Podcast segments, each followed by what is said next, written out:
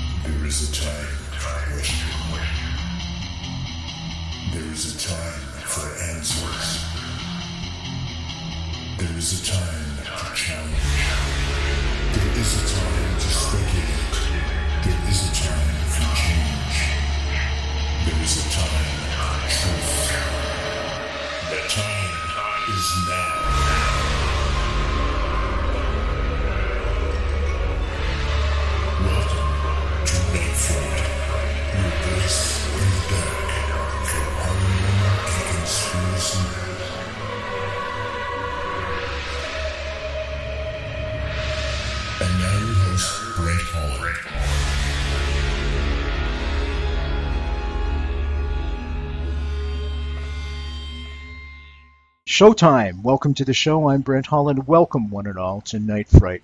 Tonight, folks, is November 11th, Remembrance Day, Veterans Day in the States. I'd like to dedicate this show to a fallen soldier, a friend of mine who was over in Afghanistan. His name is Andrew Miller. He was a medic. He was rushing to the aid of a child, and an IED went off underneath his ambulance and killed him instantly. So, for Wendy and Andrew from Sudbury, who I met years ago, God bless you both. And we continue. Jim DiEugenio is our guest tonight, folks. We're going to be looking at JFK. We're going to be looking at the Warren Commission. He's got books out called Destiny Betrayed, JFK Cuba, and the Garrison Case, Reclaiming Parkland, which we're going to be getting into. Uh, he's got a great book out called The Assassinations with co-author Lisa Pease. Lisa Pease, folks will know that has been on the show. He uh, also released something called Probe, which is an instrumental magazine that was released in the 90s to bring about change and an examination, further examination of the uh, JFK assassination, along with the other two assassinations, Martin Luther King as well as Bobby Kennedy. Citizens for Truth is his website, folks, but we'll be putting all this information, as always, on the Night Fright web show, so you won't have to write it down or remember it. Just go to the www.nightfrightshow.com website. All the links for all his books will be there. You can order them from the comfort of your own home. And uh, also, you'll be able to go right to his website, and Jim updates that on a regular basis. He is also one of the main consultants for Oliver Stone's JFK DVD. Jim, welcome back to the show. It's been far too long, my friends. Good to see you. All right. Uh, thanks, Brent. I'd also like to add that Probe is available today, all seven volumes, on CD. Okay, you can get that at our website, CTKA. And like you said, it was it tried to promote uh, awareness of the new developments in the JFK case through the 90s, actually up to the year 2000. And the reason we did this is because almost nobody was running the new documents declassified by the Assassinations Record Review Board. And if your listeners don't know what that is, that's the Assassinations Record Review Board was set up by Bill Clinton um, to make visible and unredacted the uh, overwhelming mass of paper that the government had accumulated over the years. All right. To this day, nobody knows how much it was. The best estimates are that there was at least 2 million pages uh, being classified in some way by the government. And even today, with the expiration of the ARB, if you can believe it, there's thousands of pages of documents that still haven't been declassified. All right. And they're not scheduled to be declassified for three more years. 2017. Now, you mentioned Oliver Stone. Oliver had me do the DVD commentary uh, for the film JFK, which, by the way, is still on there, right? even the newest version. Yeah, even the Blu-ray. Yeah. Okay, and the um, when he first uh, got in contact with me, he said words to the effect, you know, Jim, I know you're like probably one of the only people in the world, maybe the only person in the world who's actually read this stuff. Okay, so I'd like you to do a a audiovisual for uh, the DVD release of JFK, and I was glad to do it, of course. You know, and so um, they actually it was going to be even longer than it is.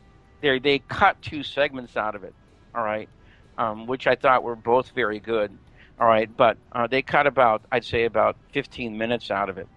All right, and um, but other than that, it's pretty much what I, um, you know, what I stood in front of a screen with and put into a microphone. So it's very much worth. Even that thing is very much worth seeing today.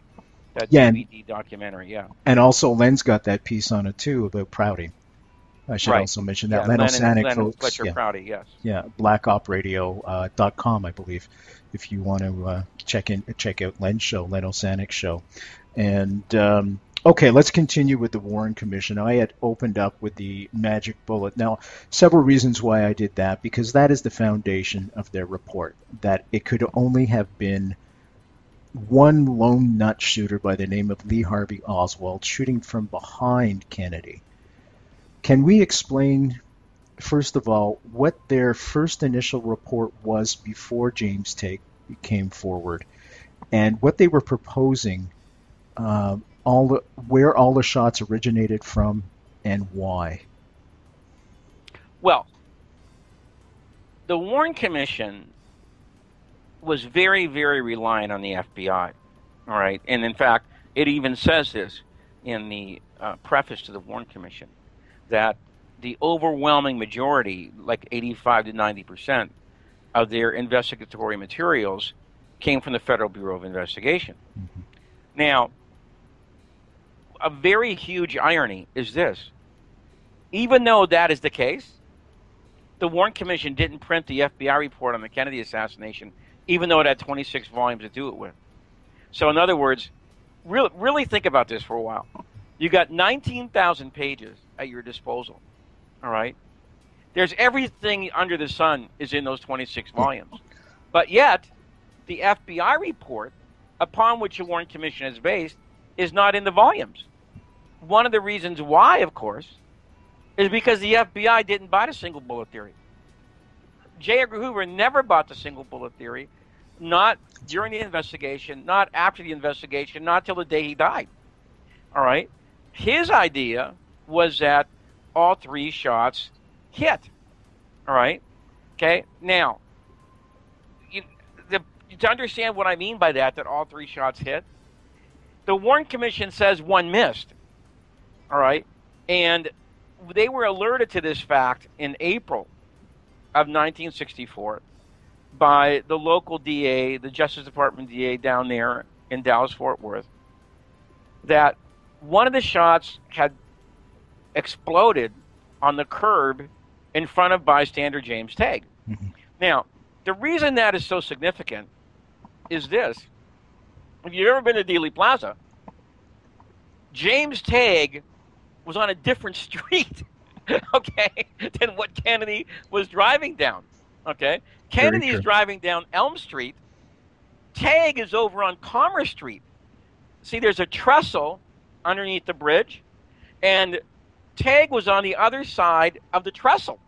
All right. So, in other words, to uh, to think that Oswald fired the shot that missed Tague and ex- then exploded at the curb, the debris exploding up into uh, his face and making some blood wounds on his face, you know, you have to believe that Oswald had two direct hits, that is in the head and shoulder area of the main target, Kennedy. All right. But when he missed, he not only missed Kennedy, he not only missed the whole car, he missed the entire street that the car was going down. All right. And he must have missed it going about 15 feet over Kennedy's head. All right. And about, I'd say, 100 feet in distance. Okay. Or maybe a little bit less than that.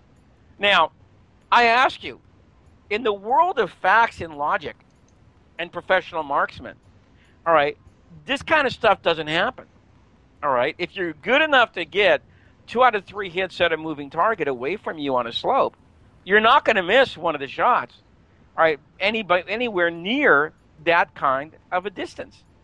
So it was this that prompted the Warren Commission to dump the FBI report. All right. And go with this new idea that somehow one shot missed. But the problem with that, of course, is that now you have to explain, you know, in and out of Kennedy, in and out of Connally, in and out of Connally's wrist, and into Connally's thigh. And if the other bullet is the one that kills Kennedy by exploding his head, you're down to one bullet. All right? And so this is what the Warren Commission, Arlen Specter, decided to go with, rather than say there was a second assassin. There's a very famous quote by Norman Redlich, who's the guy who did most of the writing of the, Warren, the final draft of the Warren Commission. All right, if we invalidate the single bullet theory, that's tantamount to saying that there's a second assassin. And that is one thing the Warren Commission was not going to do come hell or high water. Mm-hmm. All right. Now, I should also add there was another reason that uh, the Warren Commission decided to go with this, and this was because of a rapid timing problem that they had. Okay, that that the elapsed time that the Warren Commission allots to getting the three shots off is somewhere around six, six and a half, you know, at the utmost, uh, seven seconds. Okay. That's why Josiah Thompson's famous book, all right, is called Six Seconds in Dallas. All right. So, when he did a microanalysis of what the Warren Commission said was happening. All right. If you go ahead and um, look at the Zapruder film, all right, and you go ahead and time out the reactions. All right.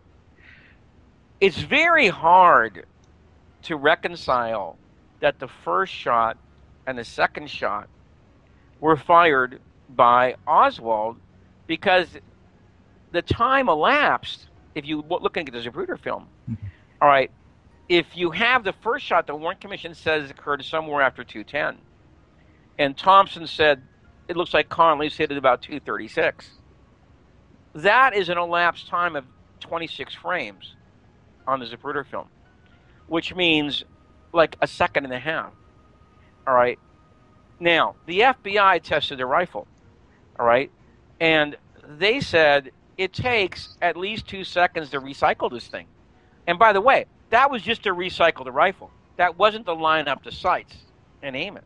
All right. So they did everything they could to go ahead and push, okay, the second shot further down. All right. Now, the third shot isn't really a serious problem because that's at Z frame 313. All right. So that gives you about, you know, 50 or 60 frames. All right. Which is more than enough time if you go by the FBI report and what it took.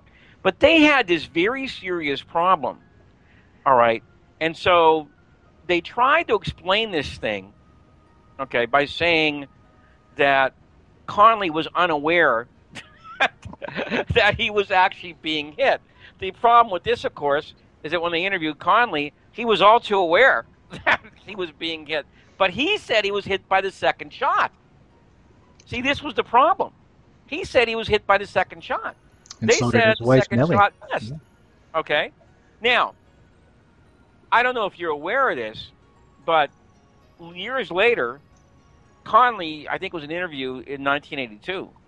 All right, um, that uh, he did with a, a Washington reporter. Uh, they asked him, "Well, what do you think of the Warren report?" And he said words to the effect, "I don't believe one word of it." Hmm. what do you mean you don't believe one word of it? Because I just what I said. I think it's a bunch of crap. All right, and they said, well, why didn't you say something then? He goes, look, I didn't want to go ahead and go up against the Warren Commission and everything else and then open this thing up. And so I just decided to remain quiet about it. But if you'd have asked me privately back there in 1964 when it was published, I'd have told you the same thing off the record. All right? So here you have a guy who's riding in the car, okay? he doesn't even believe, you know what you know what the Warren Commission is saying. All right, so this it became though, as many people have said, Cyril Wecht, most memorably, mm-hmm.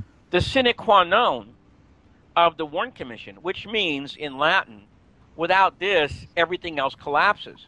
All right, which is utterly true. You don't have the single bullet theory. The whole 808 pages of the Warren Commission, you might as well just throw it in the fire. All right? So, this is why it was so important for them to put this thing together, even after the Tague hit was exposed. And I should go ahead and go into this a little bit more deeply. Hoover tried to make the Tague hit disappear. That's right. Okay. He tried to make it disappear. Uh, Tague had seen the breakage in the curb himself, and he had actually taken a couple, told other people about it. Then he was ready to be going on a vacation in April. All right. And he took a little walk out there with his camera, all right, to go ahead and take some pictures of it. And guess what? It wasn't there anymore. okay, somebody had gone ahead and like jellied it up, all right, and you, he said you could see where they had done it, or as plain as day, you know. And so this created a ruckus, a local ruckus down in Dallas. And so the FBI then had to say something, and they said, well, that was because of street cleaning. All right, well, here's my question about street cleaning. If you've ever seen a big street cleaning truck, which I have, a street cleaning truck does not add volume to the curb. It takes away volume to the curb. All right? So, how could a street cleaner actually add something to the curb that wasn't there in the first place? This is how ridiculous. Okay, this is how cockamamie, how absurd. All right, this story gets when you See, with the Warren Commission, all you have to do is press on any certain area of the report. All right. You keep on pressing, you keep on pressing, and you come up with something that is a fairy tale. That is an absurd thing to say. And unfortunately, as Mark Lane said, you know, quoting, I think it was Zola, you know, if we accept too many absurdities, all right, we end up with tragedy which is what happened with the Warren Report. We accepted a series of absurdities, and we ended up with a horrible national tragedy. You know, so this is the single. Well, I, I'd like to add this. The single bullet theory was absurd ever since any, you know, Specter dreamed it up. We know today that it didn't happen. I don't even really like to talk about, you know, the wounds and the trajectory and stuff like that because Today we know that CE399 was substituted. All right? We know it was a plant. Okay, we, we have this, one of the really good things that the ARB did. And then the work of John Hunt, a very good researcher, you know, has, has proven this. And it's in my book, Reclaiming Parkland. You know, John Hunt went down to the National Archives. Now, let me set this in historical background because I think John did this like in 2001 or 2002 or 2003, the early part of the new millennium. Here's my question You had the Warren Commission, you had the Church Committee, you had the House Select Committee on Assassinations, you had the ARB. Now, oh, I missed one the Rockefeller Commission. Mm. All right. mm-hmm. All right why did it take John Hunt to do what those people could not do? John Hunt went to the National Archives. He asked for CE 399, all right. He asked for whatever photo mock ups they had and blow ups of the photographs of, of CE 399. He asked for Robert Frazier's paperwork. Robert Frazier was a guy who um, received CE 399 into evidence okay, the night of the assassination. And he wanted to know, you know, who's correct here? Are the critics correct? Or is the Warren Commission correct? So he looked for pieces of evidence, all right, that would certify it one way or the other. He found two startling things. If you take a look in the Warren Commission volumes, you will see something very odd. You had about, I believe, three law enforcement officers who handled the bullet in transit from Parkland Hospital to its arrival at FBI headquarters that night. Can I just interrupt you, folks? We're talking about Yes. What is called Commission Exhibit 399. That is indeed the magic bullet. It was found in Parkland Hospital, allegedly uh, in pristine condition, by the way. Uh, no blood on it, no tissue on it, on a gurney just lying there. And everybody assumed that this was the bullet. We calling the magic bullet, and I'll let Jim continue for there. I just wanted to orientate folks what we're talking All right. about.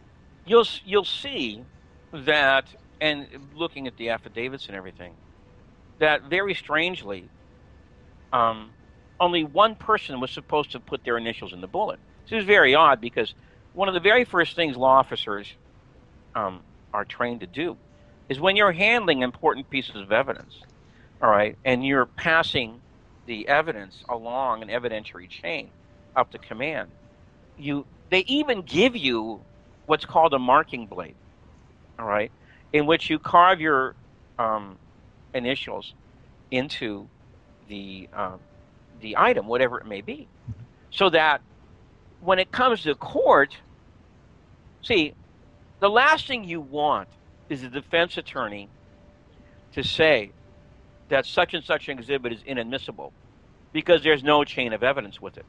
All right? You know, so there you have the chain of evidence. I initialed it here, he initialed it here, and he initialed it there. All right. If you read the Warren Commission, and if you even books on the Warren Commission, like Josiah Thompson's book, Six Seconds in Dallas, he even fell for this. He writes that Elmer Lee Todd initialed the bullet. Okay, CE 399. So this, like much in the literature on the Kennedy assassination, became part of legerdemain. All right. In other words, this became recited by other researchers, other people, other books, etc. Hmm. Elmer Lee Todd, Elmer Lee Todd, Elmer Lee Todd. Now, this is why is that important? Because Elmer Lee Todd was supposed to have gotten the bullet at the White House at approximately 9:30 that night from James Rowley of the Secret Service, who got it from Richard Johnson, who was another Secret Service agent. All right.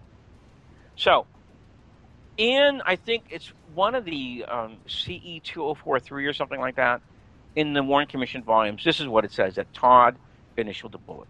So John Hunt goes down to the National Archives in a new millennium, and guess what? This will be no surprise to you. Elmer Lee Todd's initials are not on the bullet. Okay? This was a lie that Hoover passed on to the commission, that the commission swallowed, and that all these other authors like Thompson and everybody else swallowed without going down to the National Archives and checking the bullet. The Warren Commission, the Church Committee, the ARB, the House Select Committee, none of them went ahead and looked at this exhibit and to see that Hoover had lied. All right? Now, there's one other thing that John Hunt discovered. If you take a look at the receipt that Rowley passed on to Elmer Lee Todd, okay, it's on a little piece of paper, and actually Thompson, I think, has this in his book. And it says words to the effect that um, I, James Rowley, passed on this bullet exhibit to Elmer Lee Todd at I, th- I think the time was like 9:40. All right, all right, Eastern Standard Time. All right, and of course, remember this is CE 399, the so-called stretcher bullet. Well, Hunt discovered in Frazier's memoranda, all right, written that night,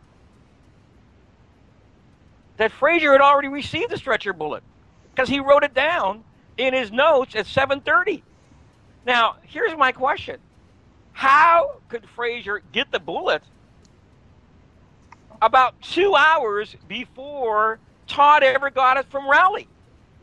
Okay, And now you know why, folks, we call this thing over and over and over again the magic bullet. no, it's even more magical than anybody ever thought of, right? It disappears and comes back, and So now, now, well, I, I have one more thing to tell you. All right. Another piece of evidence that uh, the Warren Commission used, and this and Hoover used, and other people who supported the Warren Commission have used, is that FBI agent Bardwell Odum had shown the bullet to O.P. Wright. Okay. Now, O.P. Wright is the chief of security at Parkland Hospital. He was supposedly one of the first two people to actually handle a bullet, and in fact, he's a guy who gave it to the Secret Service. All right? Now, this was another piece of evidence that Hoover used. Okay? Hoover lied on this also because Gary Aguilar, Dr. Gary Aguilar from San Francisco, and Tink Thompson, who lives up in the Bay Area, went down to see Bardwell Odum. Okay? And they asked him. It says, Hoover is saying here that you showed this bullet for identification purposes to O.P. Wright. All right? We can't find any 302, which is a field investigation report, that says that you did this. And Bardwell Odum said words to the effect that I, I never showed that bullet to OP Wright. All right. I mean, I knew OP Wright. We were friends. Uh, if I would showed him that bullet, I would have definitely remembered it, and I would have definitely written up a 302. So, the FBI, in just this short discussion that I've given you, all right, lied three times mm-hmm. about what many people, including myself, believe is the single most exhibit, the single most important exhibit in the entire Warren Commission report. They lied about Bardwell Odum. They lied about Elmer Lee Todd. They lied about what time the um, the bullet got there. All right. So we're left by the most benign interpretation that I can think of of of these events, uh, and this is really bending over a little bit too backwards, is that there were four bullets. Okay, there were four. Bu- the other interpretation, of course, is they switched to bullets, which I think is even worse. If they switched to bullets, that's even worse. All right, you know. So, but either way, it's a conspiracy. Either way, it's a conspiracy. If there's four bullets, like we said earlier, that means there's a second assassin. If they switch the evidence, that's even worse because that means, in my opinion, that a different weapon was used, or else they wouldn't have had to switch the bullets. Okay, and I think m- many of us who have researched this case actually believe that that's the case. That that it was probably a Mauser uh, that was actually used in the actual assassination. Can you expand on that? Yes, because um, the first reports um, on the, uh, the first day all the way up until that evening, I think there's three reports, all right, that were submitted to the sheriff's department and the Dallas police. Was that the first weapon found was a German Mauser? Okay, now this, of course, was deadly uh, to the Warren Commission because the weapon that was attributed to Oswald was a Mannlicher Carcano. So this had to be concealed and discredited and covered up, etc. But as more than one person has said, including Mark Lane, how could police say it was a German Mauser, okay, because on the actual Mannlicher Carcano rifle, it says made in Italy, 6.5. All right. Didn't they even look at the stamp on the rifle? All right, they didn't even do that. All right, well, I mean, I think most people would say, yeah, they did. All right, but it didn't say made in Italy 6.5. Okay, okay, it was a it was a German Mauser. That's why they did what they did. All right, okay, and then somehow, oh, and I should say that many years later, I think over 30 years later, um, the ARB discovered that there was a Mauser shell found in Dealey Plaza. All right, so in my opinion, that's why I say I believe that the actual weapon used was a German Mauser, which is a much better rifle, okay, than the 6.5 uh, Mannlicher Carcano rifle. I'm your host, Brent Holland. Get the coffee going, get the tea going, get a beverage of your choice going. We've got a fantastic show for you tonight. Jim DiEugenio is our guest tonight. Now, if there's anybody in the whole world that knows more than anybody else, as Oliver Stone says, uh, about the JFK assassination. It is indeed Jim DiEugenio. He's joining us live tonight, all the way from Los Angeles, where it is balmy there. It is the same temperature as it is here in Kingston, Canada. And uh, for that, we are ever grateful because we know that the white stuff is just around the corner. Jim, let's go back into the Warren Commission. Now, the obvious question is we know it's a cover up at this point. In 2014, that's been established. We've just gone through how the magic bullet is the foundation of this report, and it just falls apart completely. Why the cover up? Why was it necessary for them to fabricate this cover up? Well, we actually have this now um, from the declassified files of the ARB. Um, very soon, within the intelligence community, there was reports that Oswald had been in Mexico City, and that Oswald had visited both the um, Cuban embassy and the Russian embassy. All right. Now, if you have what is a former communist defector who went to Russia, stayed there for like two and a half years, and then went ahead and returned to the United States, and that worked for the Fair Play for Cuba Committee in the summer of 1963 and got into a physical altercation on the streets of New Orleans with an anti communist Cuban exile. And then, when he left New Orleans, went down to Mexico City and actually met with a guy named Valery Kostikov, all right, who was part of the diplomatic staff, but was secretly a KGB agent. And then seven weeks later, this guy is on the parade route and he happens to be accused of killing Kennedy. Well, most people would say that could lead to some very strong tensions, all right, between the United States and the communists because the implication would be that a communist killed Kennedy for the Russians. Hmm. All right. And in fact, this is exactly what Johnson told Warren when Earl Warren came into his office after refusing to take the job previously. Um, Johnson then told him that he had to take the job. He needed his imprimatur on the report, or else there's a possibility that there would be nuclear warfare and there'd be 40 million dead. Let right? me ask you this, Jim, because I've never asked you this before.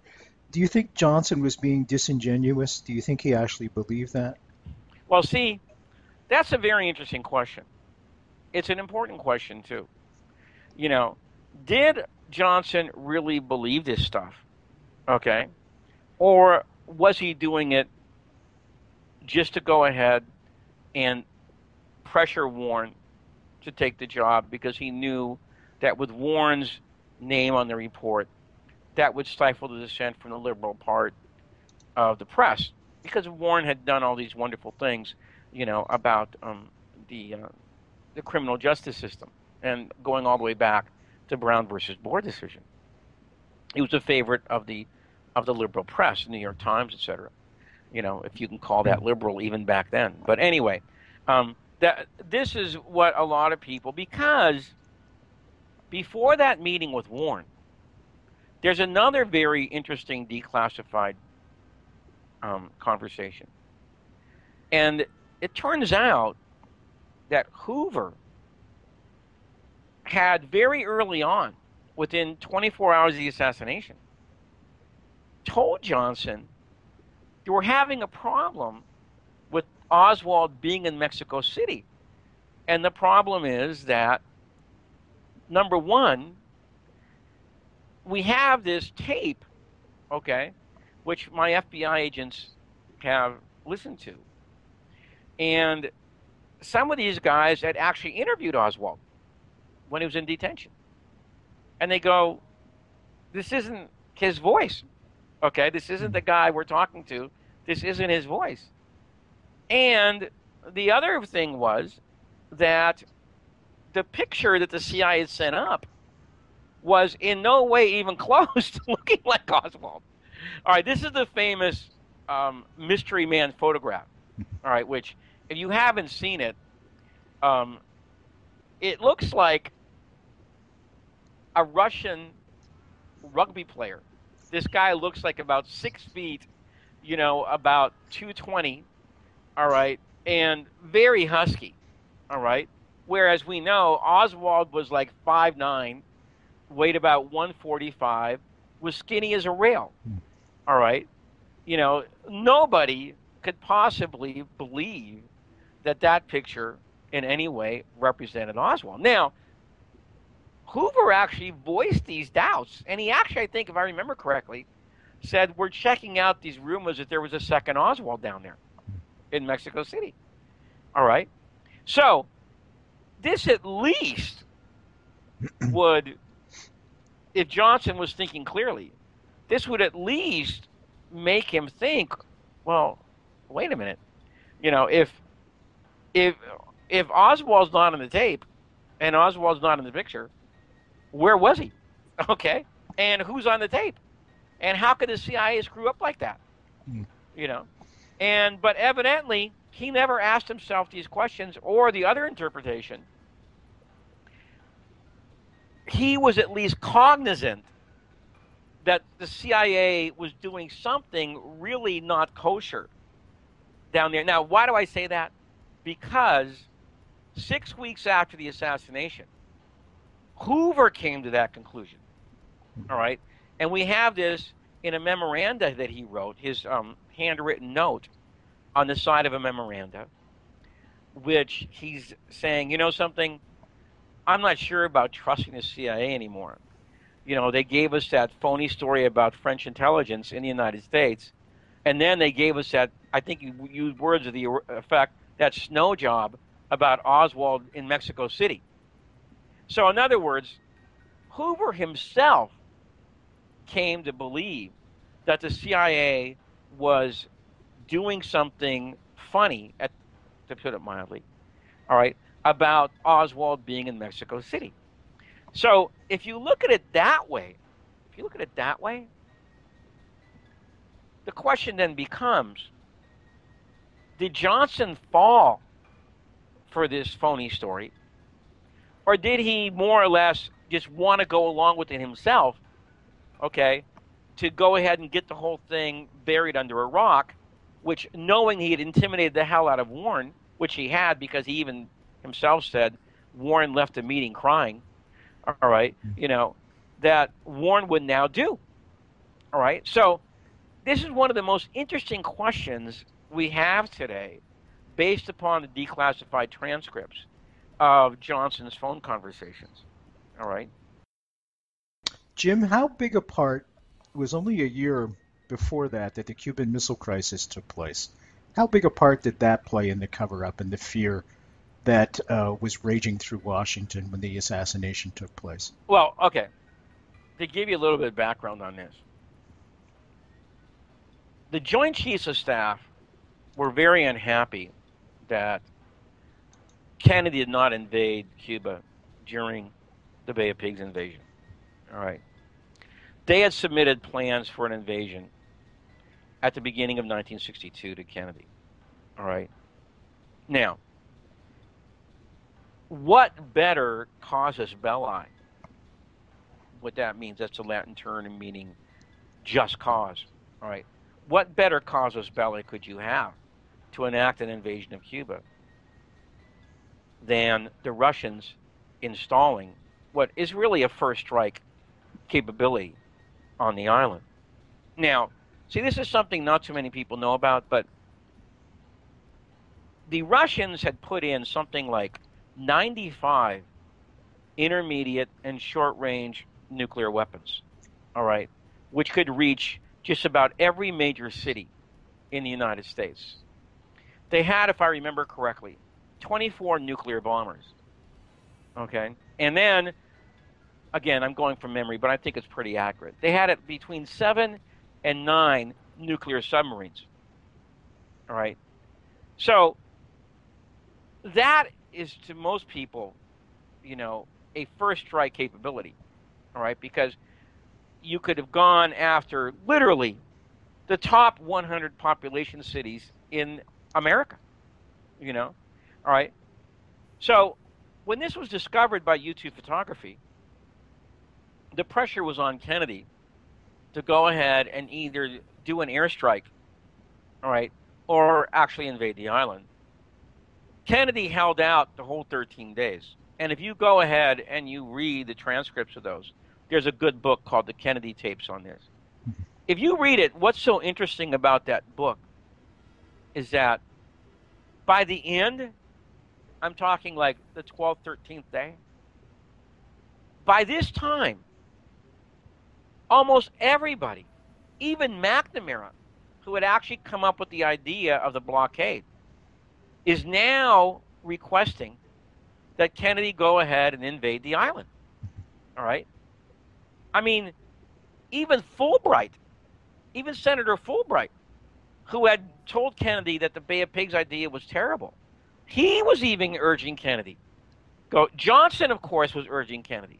Just about everybody except his brother was urging Kennedy to go ahead and invade the island. And this is why, of course, Kennedy used his brother as a back channel to the Russians to arrange this deal. All right? Which was that we will take our Jupiter missiles out of Turkey and give you a no pledge invasion on Cuba if you remove everything from the island, which very luckily Khrushchev agreed to. All right? Now, what very many people say is that after the missile crisis, Kennedy began to work for what is called a rapprochement or détente with both Castro and the Russians, which is true. Mm-hmm. All right, which is true. There's there's no doubt about this. All right, uh, we have this um, in in documents now. We have so many witnesses, etc. All right, and there's no doubt that this is what Kennedy was headed towards. All right, and this, of course, is mostly in um, that documentary JFK, a President Betrayed, by Cory Taylor, and also in the Jim Douglas book, JFK and the Unspeakable. I disagree with the general tenor of both that film and the book. All right. Not that I disagree with the facts. I don't disagree with the facts. I disagree with the description that says a Cold warrior turns. That's usually applied to the Douglas book. All right. I believe that John Kennedy's foreign policy was pretty much molded when he entered the White House in 1961. It's just that we've been looking at the wrong places to see what that foreign policy was. And I, I really have a beef with the research community on this particular point because, in my opinion, to learn about JFK's foreign policy, you shouldn't go to JFK assassination books because all they talk about is Vietnam and Cuba. Like that's the only thing that Kennedy did for three years in the field of foreign, which is not even close to being the truth. All right. The one I want to talk about a little bit more tonight is Kennedy's Middle Eastern policy, because I'd be willing to wager 98% of the people listening to this show didn't even know Kennedy had a Middle Eastern policy. All right. But he definitely did. And you can outline it very sketchily in three or four uh, statements. Okay, first of all, Kennedy wanted to not give atomic weapons to Israel. All right, under any circumstances, he thought that would just escalate the whole movement way out of control. Number two. Kennedy wanted to put the Palestinian issue on the back burner for now because he understood how inflammatory that was. All right? Okay. He wanted to concentrate in his presidency in getting the most nationalist, secularist leaders in the in the area that he could talk to, people like Gamal Abdel Nasser and uh, Sadat in Egypt. Okay, he did not want to deal with the monarchies in Saudi Arabia. And in fact, he was opposed to the monarchy in Saudi Arabia. All right, at that early age. All right, he did not really like the Shah of Iran. In fact, in fact, he commissioned a study, a State Department study, to bring back Mossadegh. Now, to understand what that means, you got to understand that the CIA overthrew Mossadegh. In fact, that was their first coup under Allen Dulles.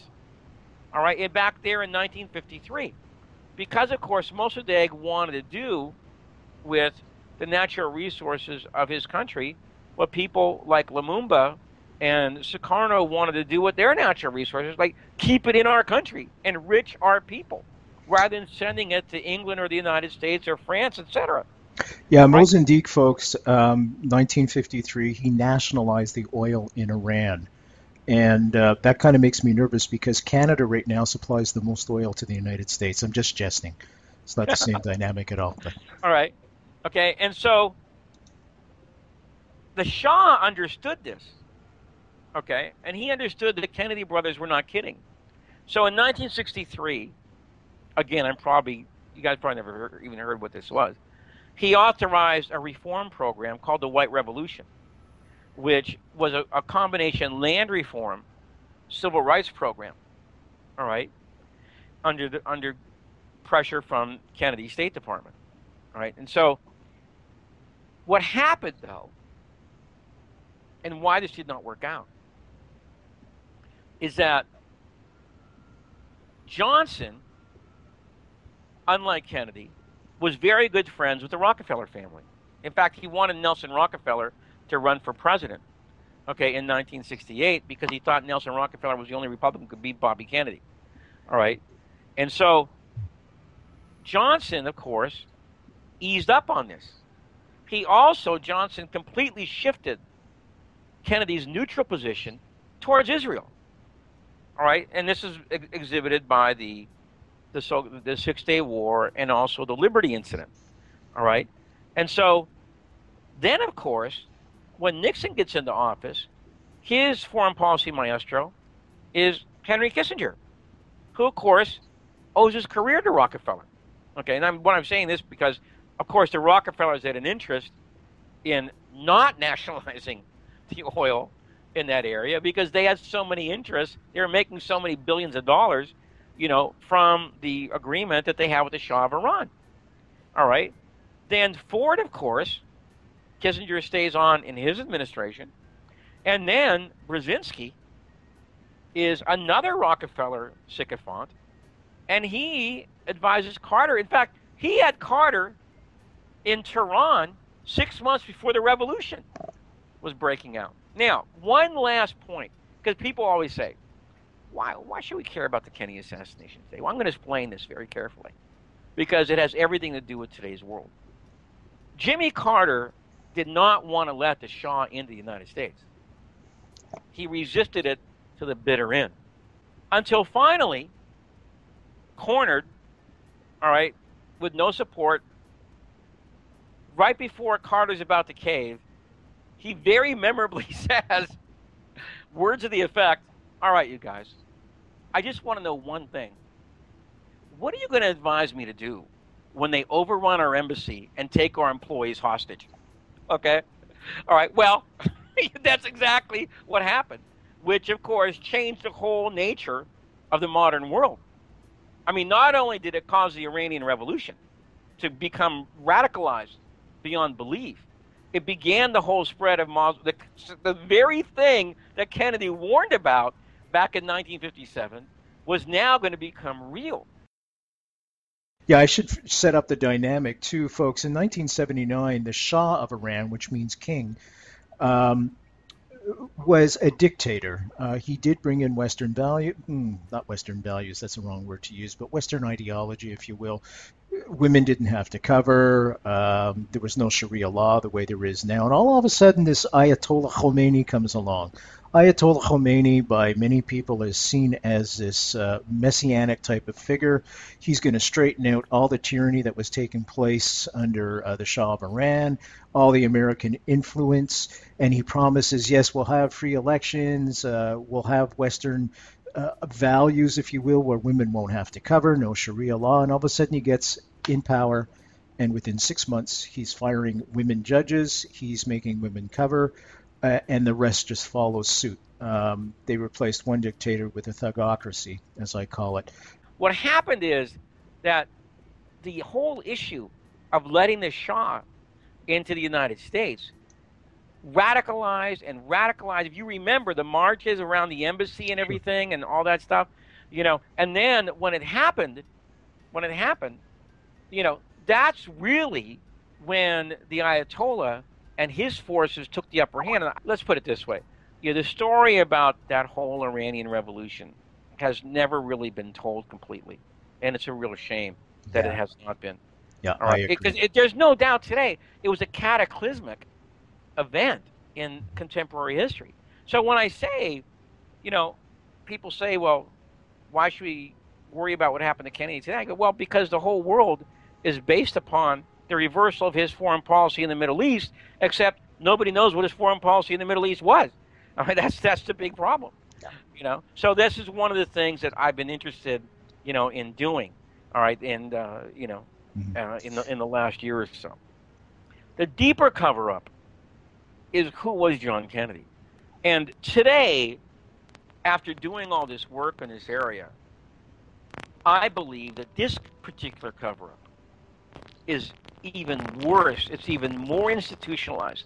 It's even more ingrained into our media and into our body politic than the other cover up is. Because, and the reason I think is pretty obvious is because if the American people knew how much the world changed because of the murder of Kennedy, I'm Brent Holland from Night Fright. Thank you all for joining us. See you next time.